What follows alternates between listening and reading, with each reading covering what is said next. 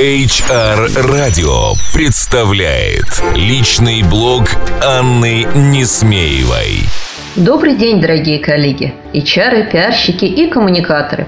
Все, кто сегодня слушает нас на волнах HR радио. И снова с вами я, Анна Несмеева. В прошлый раз мы с вами договорились поговорить о заголовках. Выполняю свое обещание. Итак, заголовок очень важная вещь для успеха вашего корпоративного СМИ, потому что это один из главных якорей читательского и зрительского внимания. А, читатель, еще не начав читать текст, он еще зритель, видит ваш заголовок и цепляется за него, читает, понимает, воспринимает текст.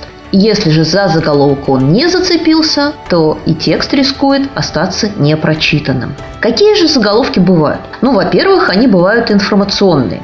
А, такой заголовок сообщает нам о том, что же, собственно, в этом материале. А, обещает новые интересные факты. А, идеально он подходит для новостей, сенсаций, расследований, каких-нибудь информационных обзоров, аналитических колонок и так далее. Второй тип заголовка – это заголовки утилитарные.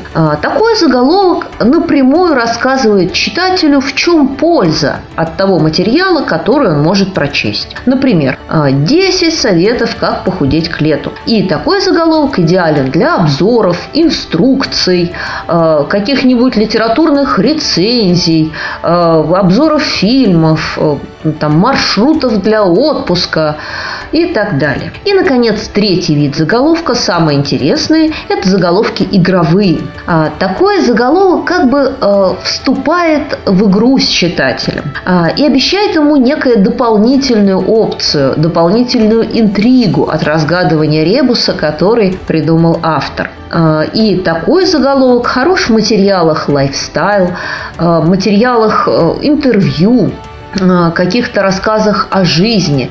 Идеален он для глянца. Ну и, конечно, не могут обойтись без него сатирические материалы. Э, правила хорошего заголовка просты. Во-первых, он должен быть коротким и емким. Пять слов этого вполне достаточно. А затем заголовок должен быть конкретен и связан с темой материала, не уходить куда-то в сторону.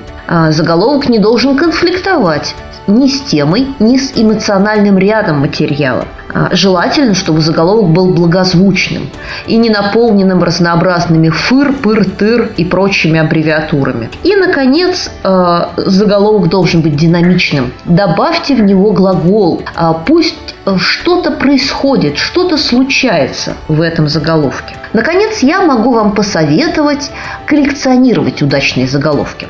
Фразы, афоризмы, обыгранные названия фильмов и книг, удачные высказывания внимание, все пойдет в дело. Собирайте их, записывайте, и кто знает, может быть, они блеснут в вашей статье или помогут вам сочинить необыкновенный заголовок. Я уверена, что после текущих событий 12 июня мы увидим много красивых игровых заголовков на лентах разнообразных интернет-ресурсов. Ну, а на этом я прощаюсь с вами.